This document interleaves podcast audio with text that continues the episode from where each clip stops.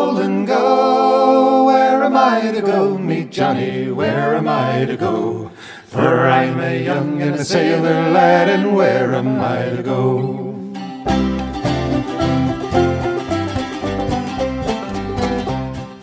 Hello, and welcome to Where Am I To Go podcast.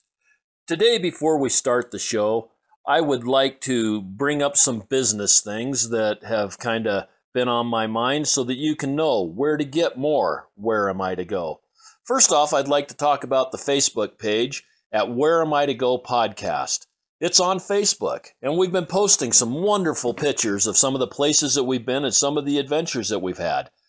Not everything that we go and do is made into a podcast, and so we take pictures at different places and post those pictures so that you guys can enjoy some of the different places we've been.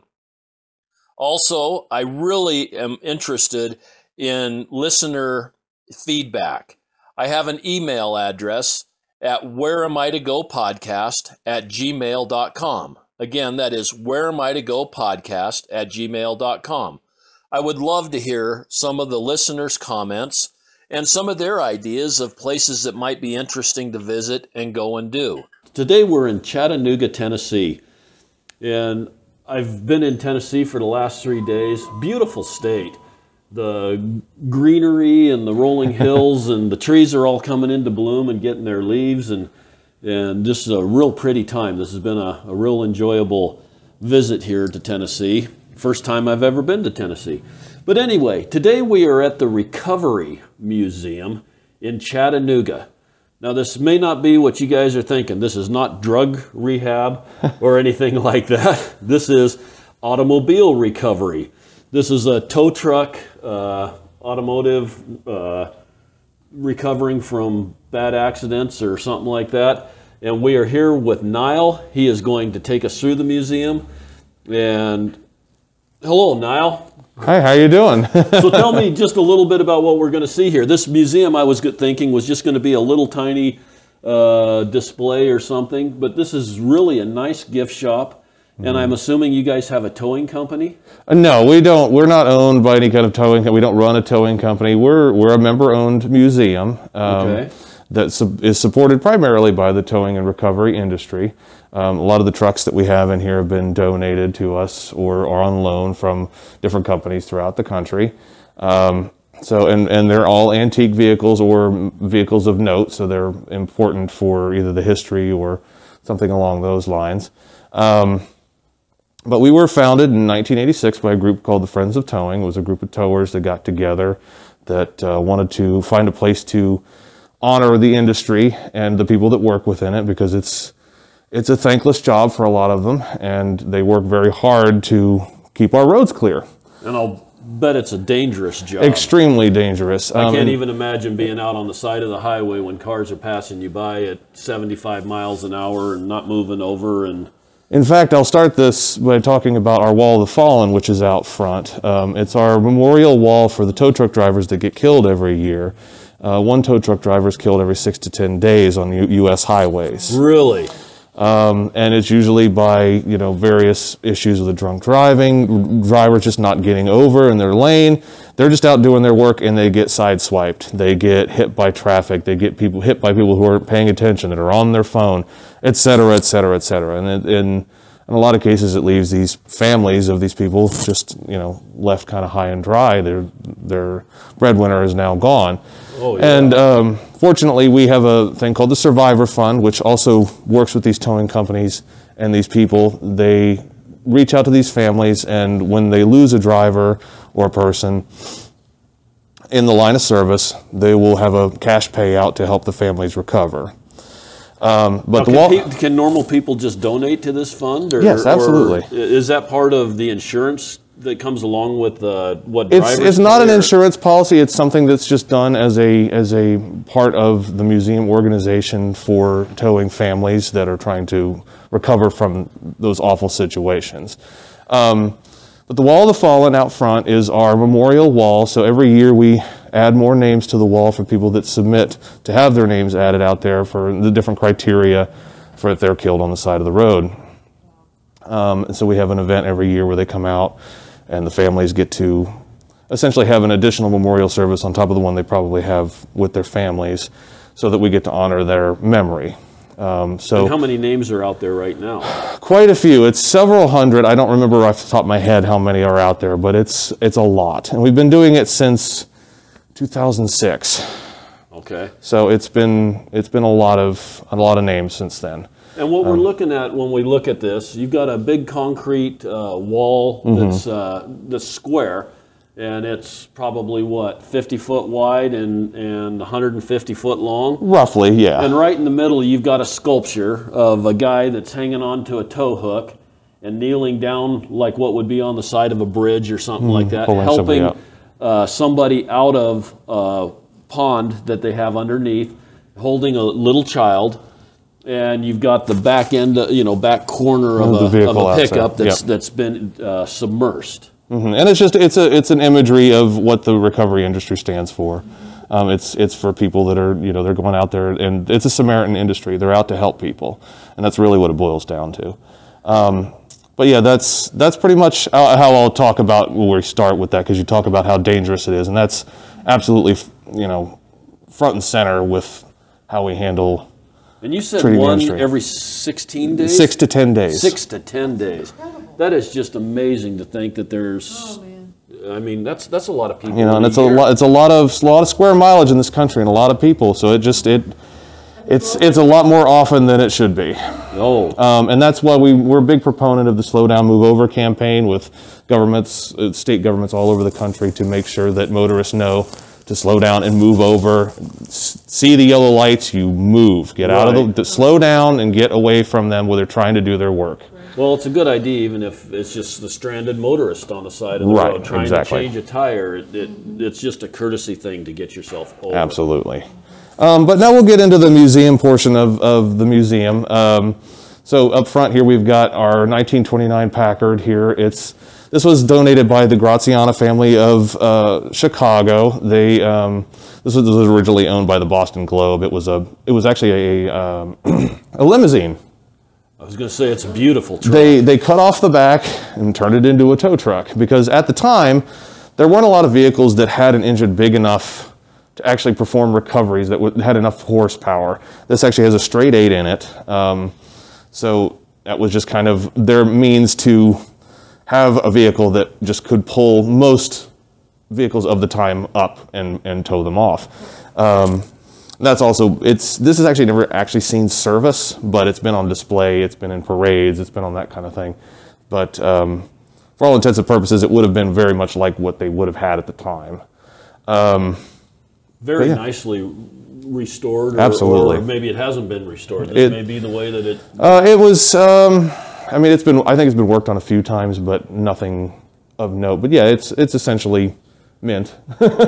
and if you want to see pictures of some of this, when this podcast airs, we will have pictures that go along so that you can see some of these cars or trucks, these tow trucks. Now in here, this is our theater. Over on the left, we've got for the people that I was talking about, the Friends of Towing that helped get the museum started. We've got a lot of memorabilia from them, from our.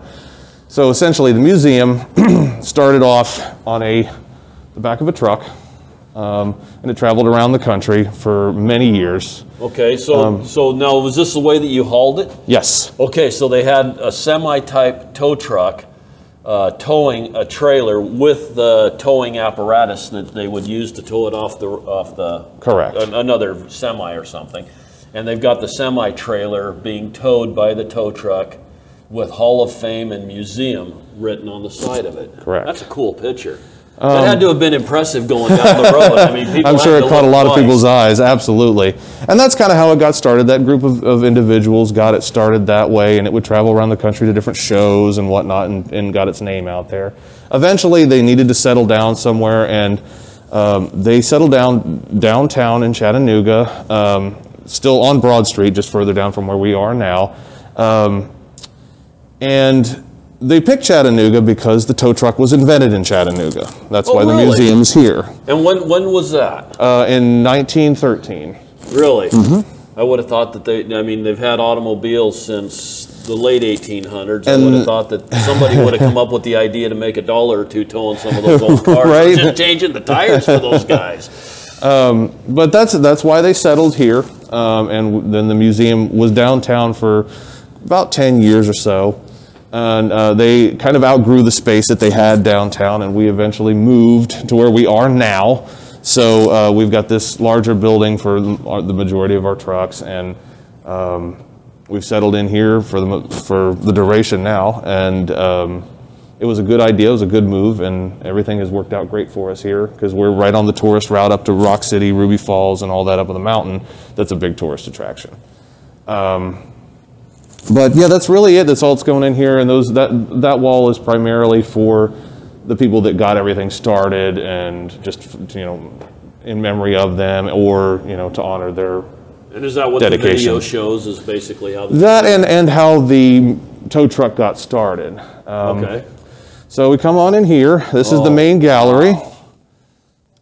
So on our left here, you've got our 1913 Locomobile. Now the Locomobile is one of those brands of vehicles that was pre-assembly line industry, right. Automobile. So this custom is made. This is put together by hand at the time. So that was before Ford came up with his plan for a assembly line and all that. This is a beautiful truck too. Now, was this made as a truck? This was made as a truck, as far as I'm aware. Now, on the back is the 485, which was the first tow truck boom that was invented by Ernest Holmes Sr. in 1913. He started working on it then. The story goes, as he got started, he had bought a automobile shop here in downtown Chattanooga, and he got called out one day to help a friend who had turned over in the creek, the Chickamauga Creek. Well, he grabbed 12 guys and went out there and spent the entire day trying to pull one vehicle up out of the creek. Wow. And he went back to his shop and he said, "We got to figure out a better way to do this. This is not going to work." So he put his engineering know-how to work, and he came up with the twin boom wrecker, which became the primary means for recoveries for decades, until now where we're in hydraulic wreckers and all that, but that's another story altogether.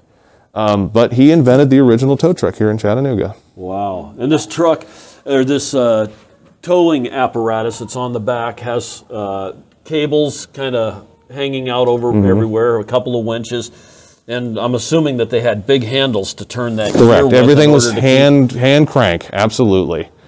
And what they would do, and why it's a twin boom, is that they would put the stability down, and they would swing one boom out and tie it to something to keep the truck from turning over, and then put the other boom out to pull whatever vehicle it was that they needed to recover, so that it would stay stable. So the truck wouldn't roll sideways because they had the booms pulling from the side to bring them out of a ravine or whatever. To establish stability for the truck so that it wouldn't go anywhere, and they were able to get enough power to get whatever it was. It's a very complicated, very ingenious way to handle it as a series of levers. It's fantastic.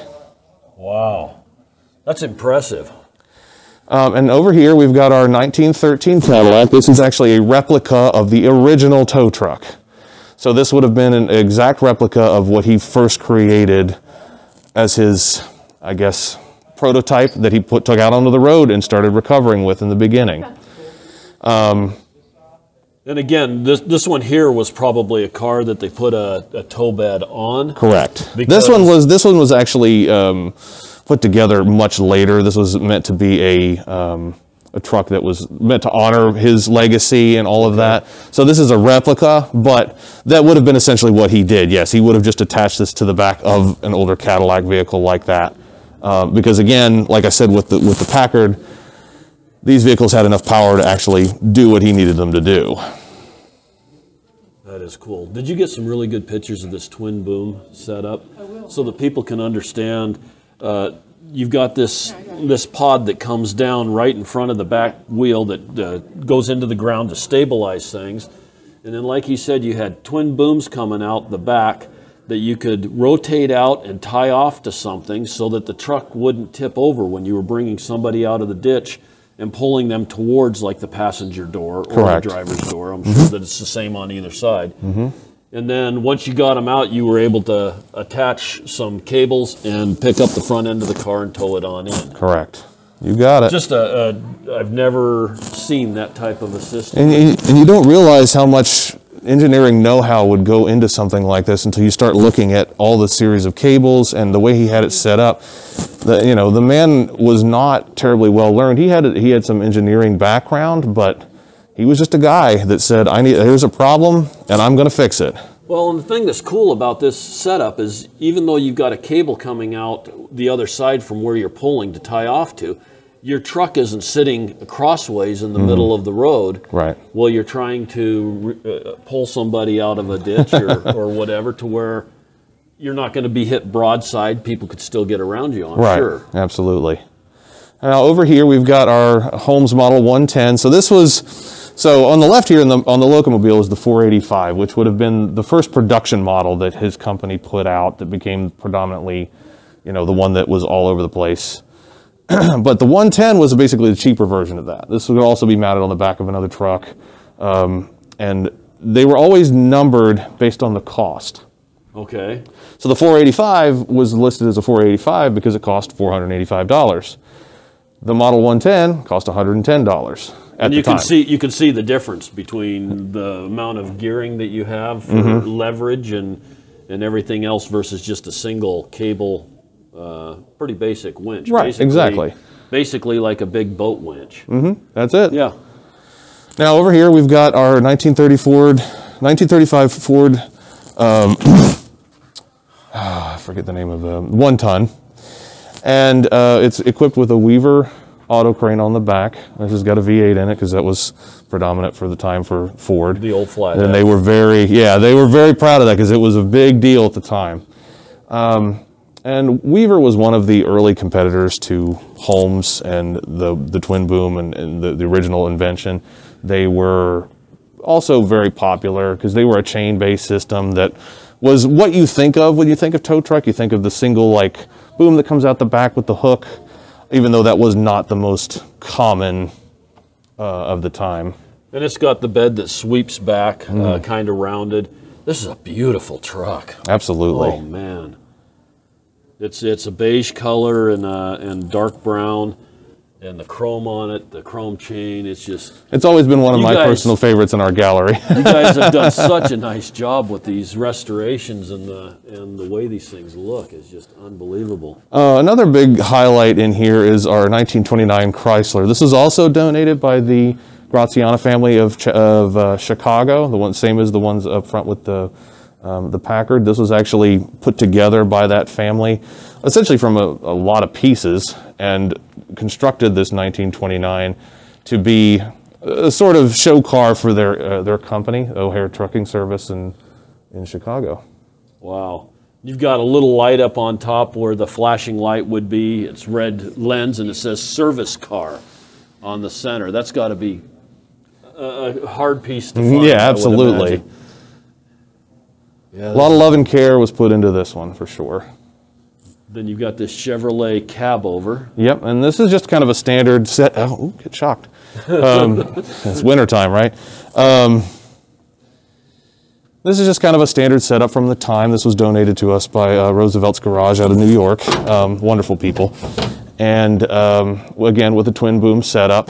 This was obviously a little bit later model. You can see the changes and improvements that were done to the back. It made it a little bit more compact, a little bit more user-friendly, I would suppose. And this one's really large as far as the size of it. It's quite a bit bigger than what the other ones are. And what year is this?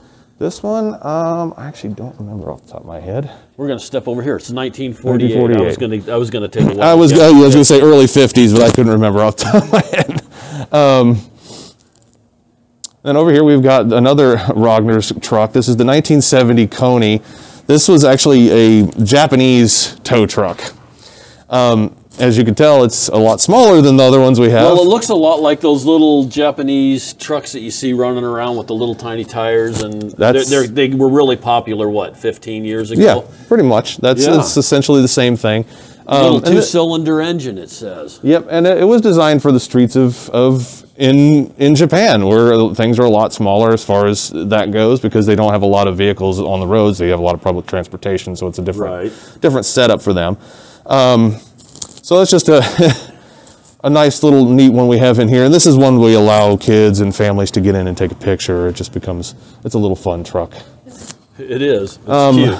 On the flip side of that, we go from our smallest truck to our largest truck. And this thing's a monster.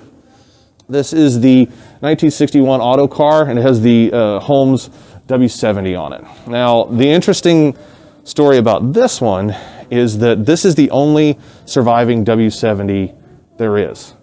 There were only 4 made in the early 60s. The military was interested in a large wrecker, and they were sent to the testing ground in Maryland, 4 of them, and the military ended up not going with it, and they were all thought to be scrapped.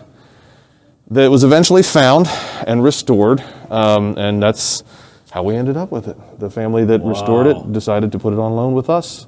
Now, just to give you an idea how big this is, it says the W70 is a 70-ton unit manufactured in the early 50s for a military project that didn't meet the military's expectations.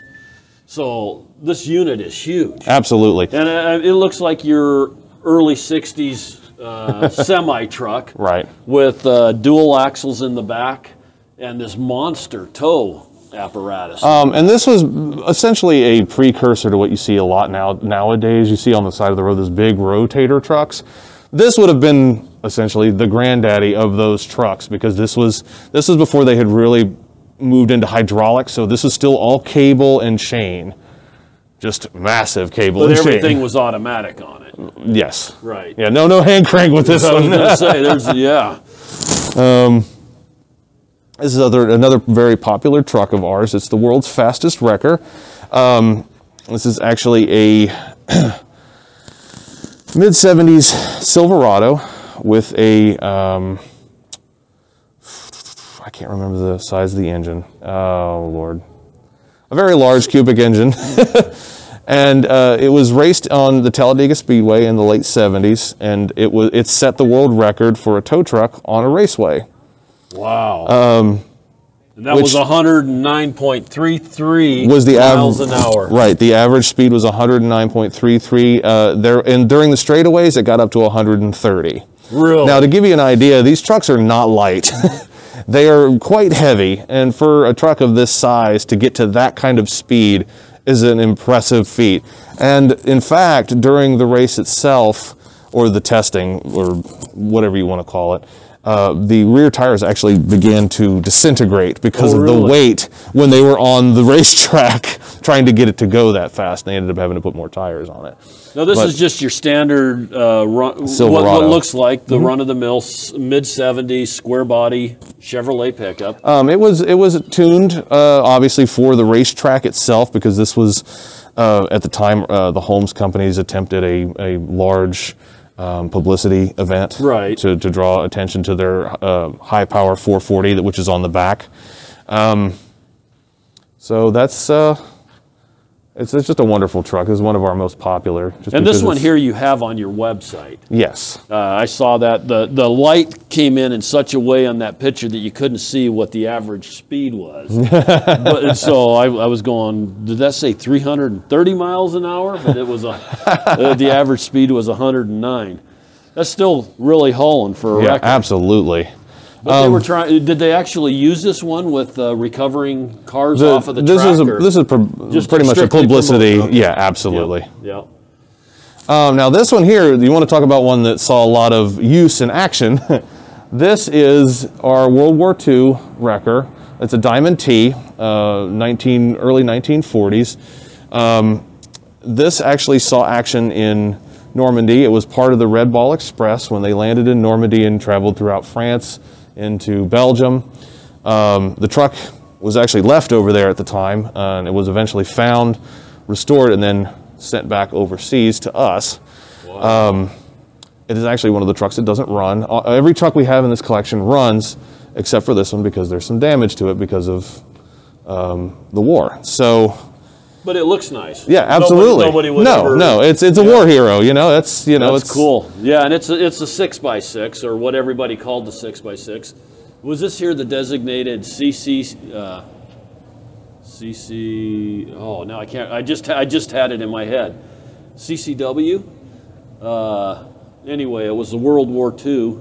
So in 6x6 in the 1940s, as a lot of industries were, they were the Holmes Company here in Chattanooga was commissioned by the government to produce wreckers, and they were told, "Hey, we need these. Shut down everything else. Make wreckers for us." And this was the primary one that they made for the war effort.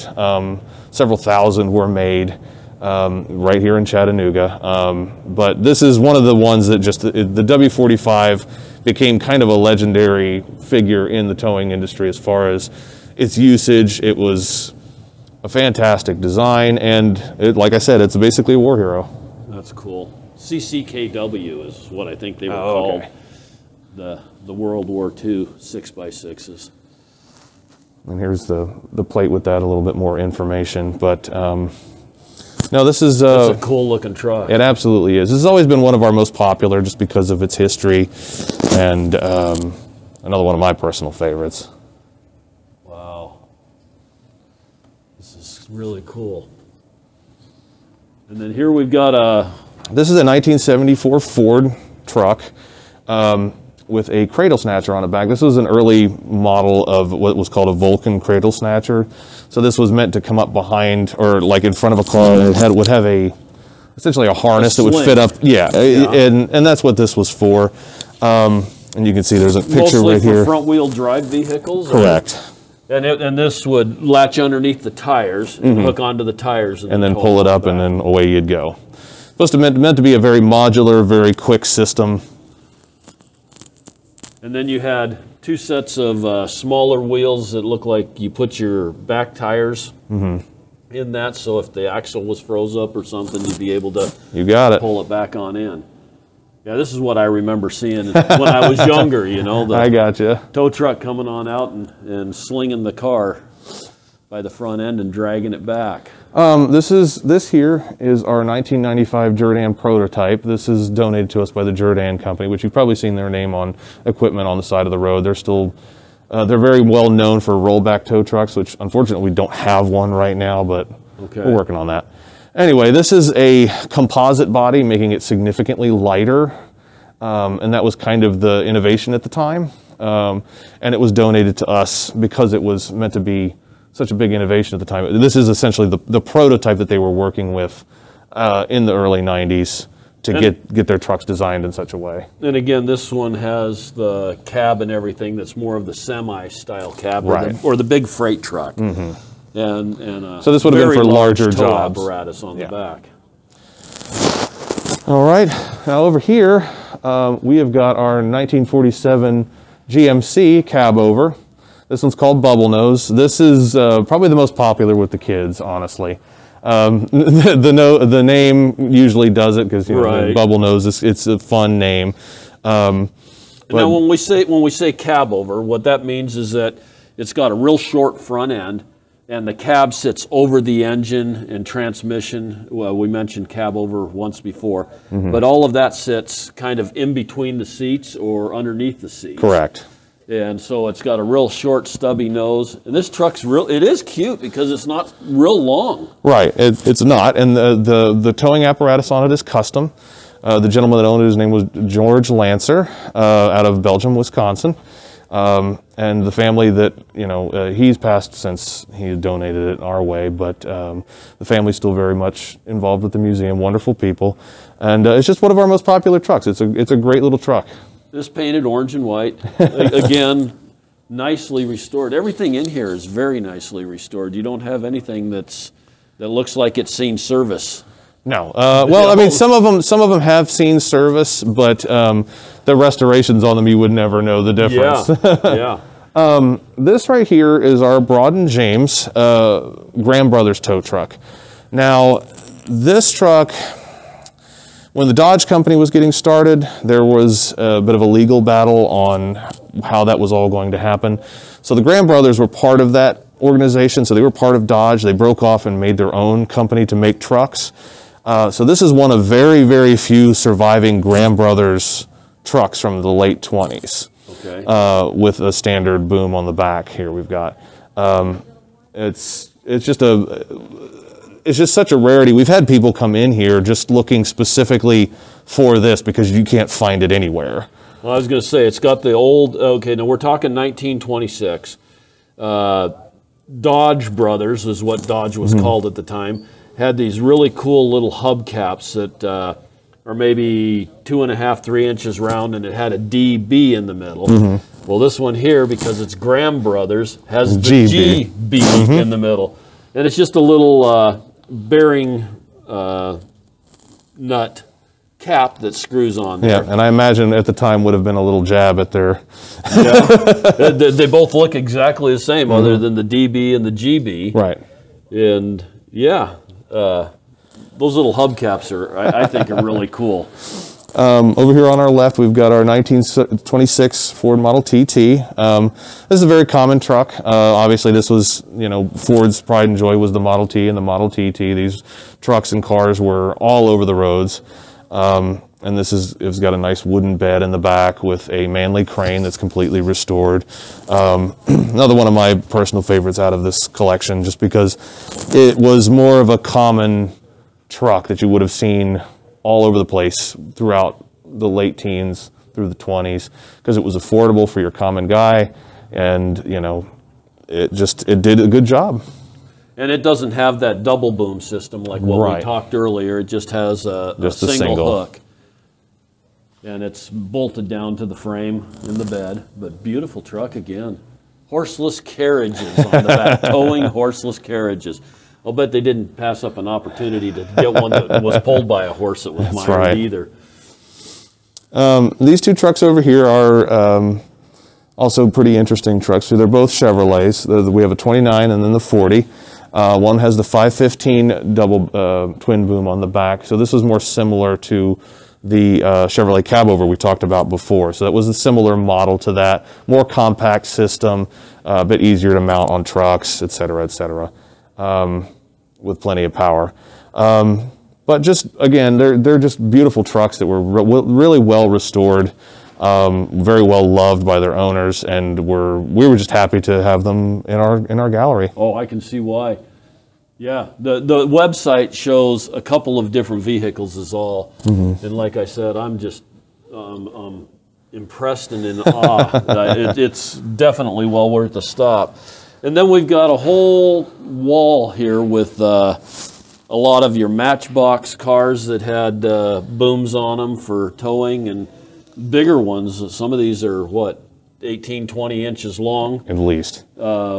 Just all kinds of different toys, little kids' trucks, all of that. That one there had to have been like a 90s. It's plastic, and looks like a kid could even sit on it and push it around. On down to where you've got some of the old Tootsie Toy type trucks that are just... really, really neat, all these toys. A Tonka Jeep with a tow apparatus in the back. Just, yeah. So this collection is considered the world's largest collection of toy tow trucks. Actually, most of this collection was donated by one individual. So, really? So cases about 6 through 14 were donated by one guy. By one guy. And in fact, from what I understand, there's actually more. He has since passed, but I believe his family still has quite a few of those still. He was a serious collector. Yes, he was. And there's some really cool wooden carved ones that are just really unbelievable, the detail and stuff in some of these wood carvings. This is really, really neat. And then you've got a couple of... uniforms over here. So for the Holmes Company, they had, you know, obviously they had salesmen. They needed to get out there and sell these tow booms that would be put on the back of trucks, and This was a salesman's jacket over here. It was a long blue jacket that would look like it would be working in a garage, but this was what they would wear when they would go out for sales, because that's where they would often go. They would go to these garages and these guys that are trying to sell equipment to, so they would fit right in. Right. And they would carry these bags with their salesman stuff in it, and yeah, and we've got a couple racing jackets in here, because obviously, even with Daytona and Indianapolis and whatever, if there's a wreck, you got to get a tow truck out there and get it off the... Right. So they were very involved with the racing industry and all that. So that's really what we've got in this case that we're very proud of. Cool. And then you've got another gallery down here. Yes, we do. Well, as we're walking on down, let's take a quick break. Now coming down here, this is what we call Heritage Hall. This is for pictures that are donated to us from different companies and from, you know, over the lifespan of the museum. So it's somewhere we can post stuff that may have personal significance or company significance to a lot of these companies that support us. And we are happy to do this for them because, you know, they may not have any specific historical significance, but they're important to the people that support us, and we're happy to be able to display them for them. It looks to me like there's some pretty cool pictures here. Mm-hmm. You've got one of a guy pulling an old car out of a ditch with the side booms, like what you were talking. Mm-hmm. There's a guy up here with a Model A, it looks like, that broke a bridge. Not broke down on a bridge, broke a bridge that's in the process of getting towed out. You've got...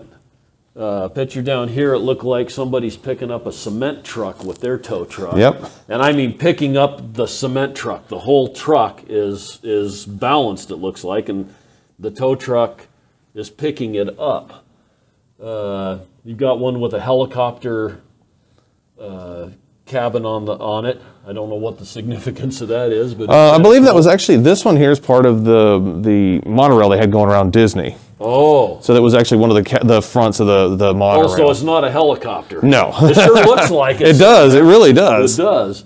And just a lot of neat old pictures of tow trucks. And then here's one. Is that got a? No, that's not a DeLorean, but that's a Lamborghini on that one. Lamborghini on the. This back. One, yeah. Yeah, no, the one next. This to one here, I'm not sure.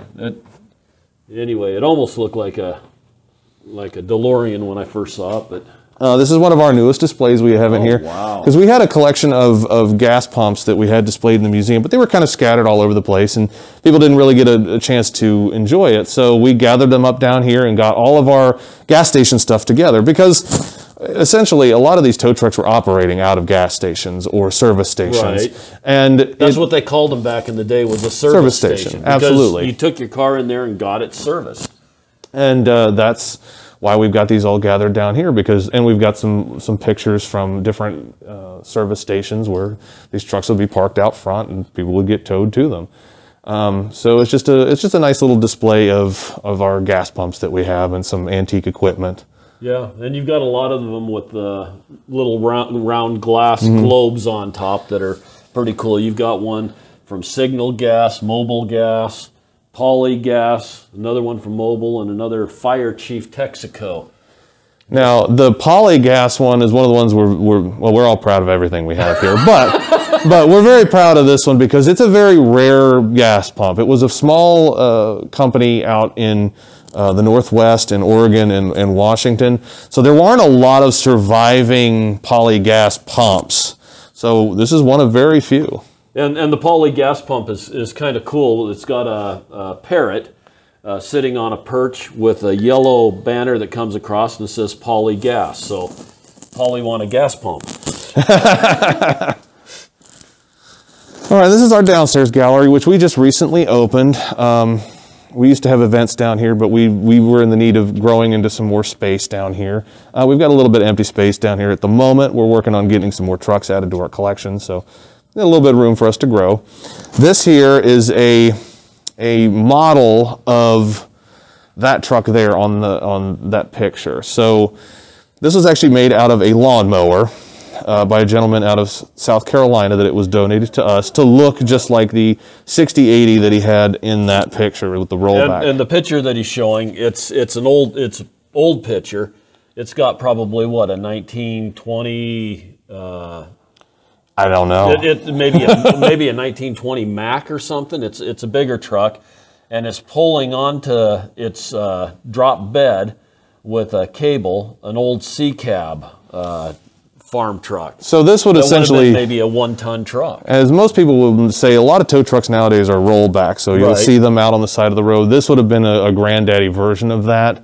They didn't become very popular until very recently because hydraulics became very accessible, because at the time that wasn't a very practical way to do things until you had hydraulics. Because of moving the bed and cables, it was not practical for them. But this little model here is one of our little popular things. The kids love to get in it and take pictures, and I just love that it's made out of a lawnmower. Yeah, and it's so cool that you've got some interactive stuff for kids when they come.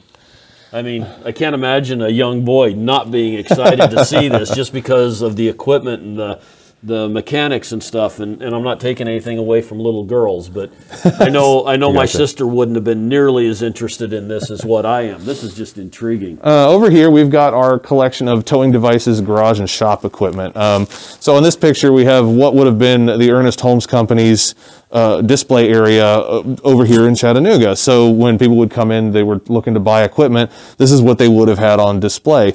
And we have some of the items that are in this picture, such as the lift-a-car jack here.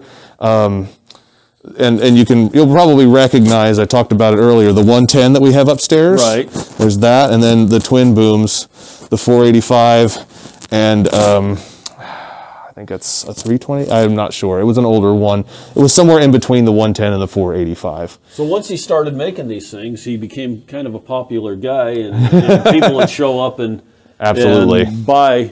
And so, are there a lot of different manufacturers now? Is the Holmes Manufacturing Company still going? So they're owned by a company called Miller Industries. They're out of Ooltewah, Tennessee. So about 20 minutes north of us, if you're headed up on 75. They own a majority of the brands that were from the past. So they own the Holmes brand. They own the Vulcan brand, the one I was showing you earlier. So they're the primary producer these days. They're the ones that produce the large-scale rotator trucks that you see a lot, that can pick up stuff, and they pick up tractor trailers and all that. So they are the largest producer of tow truck equipment in the world, and it's still here in Chattanooga. Okay. That is...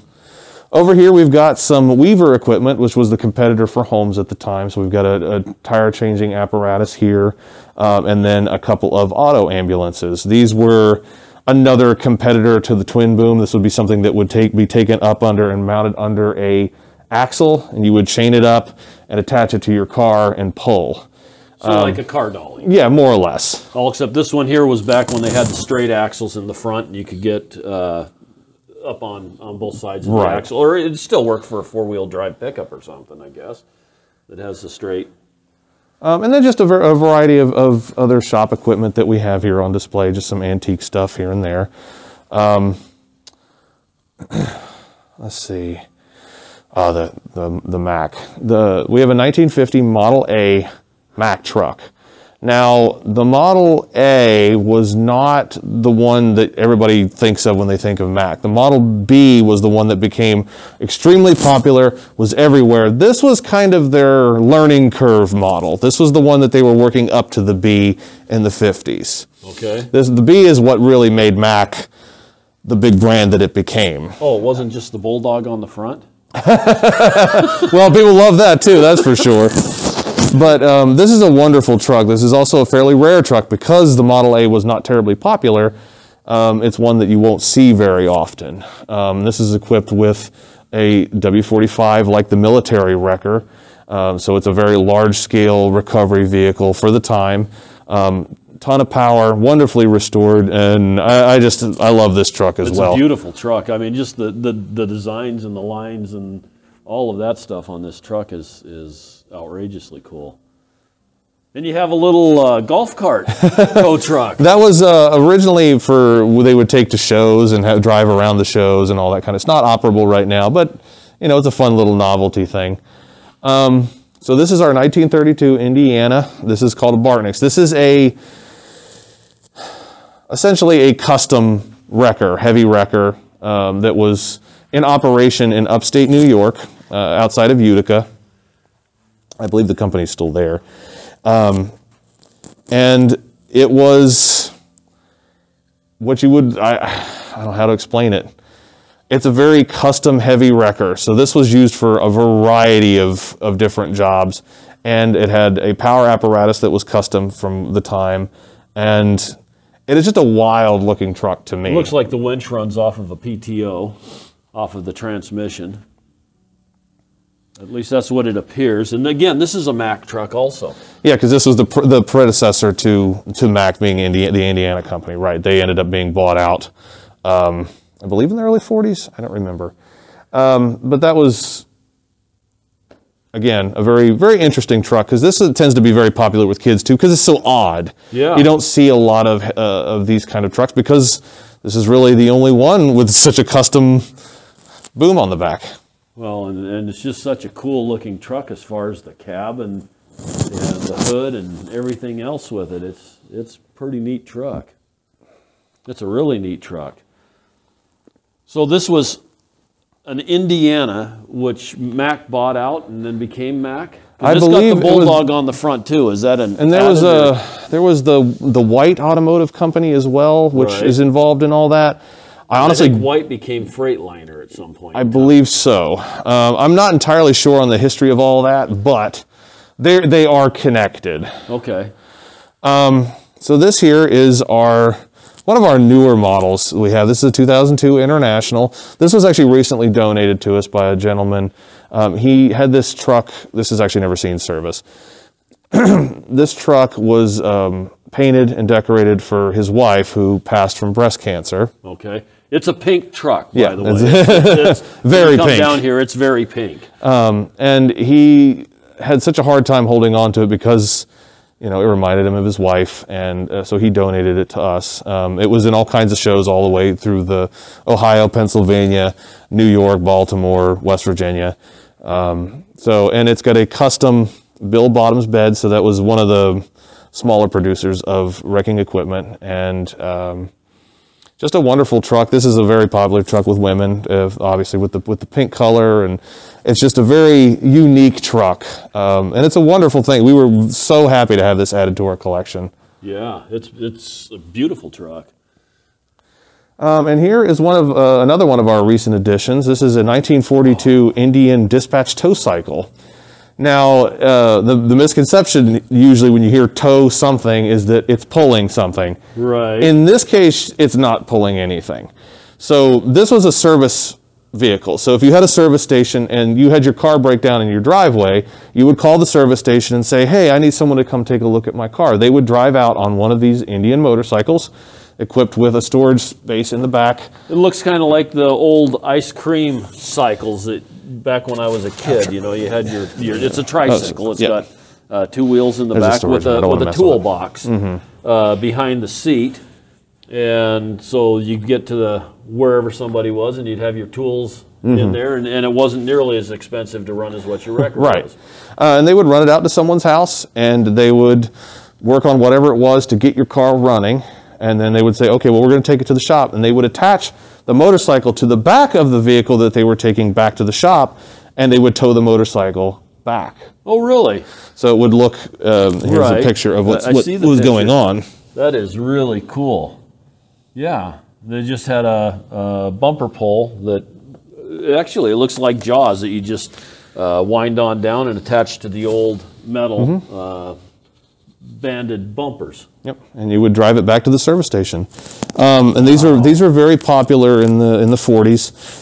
In fact, the most common drivers for these were actually women, because throughout the early 40s, you had World War II going on. Right. A lot of the men were overseas fighting. So women were the ones that were driving these. Okay. Huh. Well, that's really cool. I've never seen one quite like that. And that's really it for our downstairs gallery. That's our collection, and we're super proud of it. We've been making a lot of effort to modernize it and grow it, and really just make it a unique attraction here in Chattanooga that has.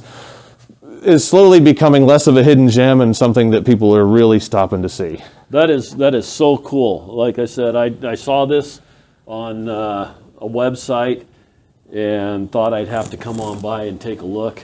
I kind of like these smaller museums and things that people don't normally see, but I really have enjoyed this museum, and I so appreciate you taking your time and showing us all of these vehicles and talking about them.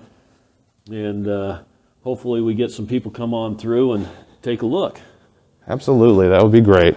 So, okay, again, I appreciate your time.